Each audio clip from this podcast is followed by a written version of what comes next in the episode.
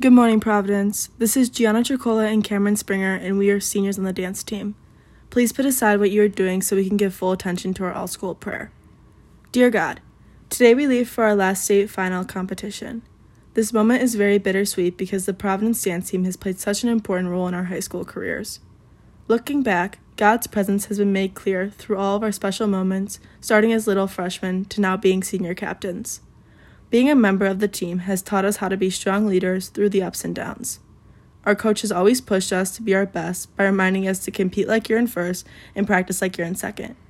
With that in mind, we strive to leave everything on the floor and promise to keep you as our center.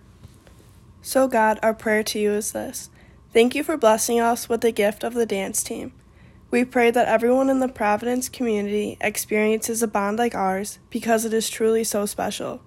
Please watch over us as we compete one last time as a team. Love us. Now, will you please stand and join me in the act of consecration to the Sacred Heart of Jesus? Eternal and ever loving Father, I offer you everything I do this day my work, my prayers, my play, all my thoughts, my time with family and friends, my hours of relaxation, my difficulties, problems, distress, which I shall try to bear with patience. Join these, my gifts, to the unique offering which Jesus Christ, your Son, renews today in the Eucharist.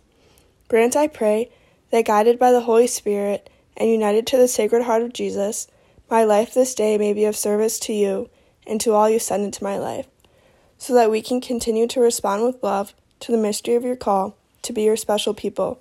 Amen. Heart of Jesus, burning with love for us, inflame our hearts with love for you.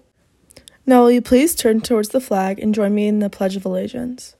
I pledge allegiance to the flag of the United States of America and to the Republic for which it stands, one nation, under God, indivisible, with liberty and justice for all. Have a great day, Providence.